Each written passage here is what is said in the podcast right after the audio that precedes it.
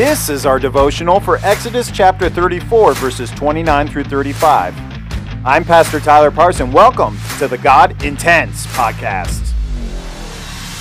Wash off that saddle. It's time we journey together through the Bible's tabernacle passages to see the glory of God dwelling with his people intends. Here's Exodus 34, beginning in verse 29 through verse 35. When Moses came down from Mount Sinai with the two tablets of the testimony in his hand, as he came down from the mountain, Moses did not know that the skin of his face shone because he had been talking with God. Aaron and all the people of Israel saw Moses, and behold, the skin of his face shone, and they were afraid to come near him. But Moses called to them. And Aaron and all the leaders of the congregation returned to him, and Moses talked with them. Afterward, all the people of Israel came near, and he commanded them all that the Lord had spoken with him in Mount Sinai. And when Moses had finished speaking with them, he put a veil over his face. Whenever Moses went in before the Lord to speak with him, he would remove the veil until he came out. And when he came out and told the people of Israel what he was commanded, the people of Israel would see the face of Moses, that the skin of Moses' face was shining. And Moses would put the veil over his face again until he went in to speak with him. So, as chapter 34 winds down, this entire section now ends with Moses descending there in verse 29 down the mountain. And as he tracks back to the people, the covenant reinstated with the new tablets, three times we read that Moses' face is shining. Meeting with God had a transforming effect on Moses. And just like Moses, when we see God for who he truly is, when we hear his word with hearts made new, we become like God.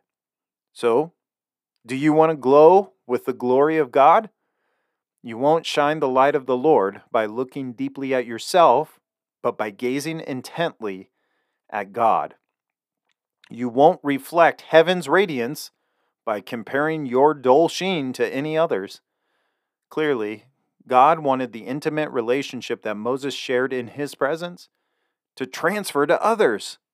And so Moses summons all the leaders, then all the people, and he offers them all the words that the Lord had spoken with him at Mount Sinai, verses 31 through 32. God wants his light to shine through you into the lives of others also. And we can experience the unfading glory of God as the Holy Spirit applies the gospel of Jesus Christ to our hearts through faith. Moses would, we read there in the text, put a veil over his face because, as glorious as this old covenant was, it was being brought to an end. 2 Corinthians 3 11 through 13 tells us. The glory of the law and the tabernacle were true, but temporary. But through the good news of Jesus, we have full access to God, Romans 5 1. So we can draw near to the Lord through Christ's mediating work. For every sinner who repents of sin and calls upon the name of the Lord Jesus Christ, we have access to God in his name. And God himself then makes his home in us, dwelling in us by his Holy Spirit. Since the glory of God is in Christ, our reflection of God's glory can from time to time dim. And it's not because we're lacking it's because we're not tapping the source. Our reflections of God's glory may dim when we don't regularly spend time alone with God in prayer and meditating on the Bible and fellowshipping with His people and going to public worship and gathering to hear the Word of God preached so our lives can be changed by the Spirit of God. See, like Moses, people can tell that you've been with the Lord. So, can they see the glory of God reflected in your life? May the Lord make his face to shine upon you and be gracious to you. Number 6, verse 25. Thank you for listening to the God Intense podcast. For more information about Crossroads Church of Ida County, Iowa, go to crossroadsufc.com. And I'll meet you again next time as we gather around God intense.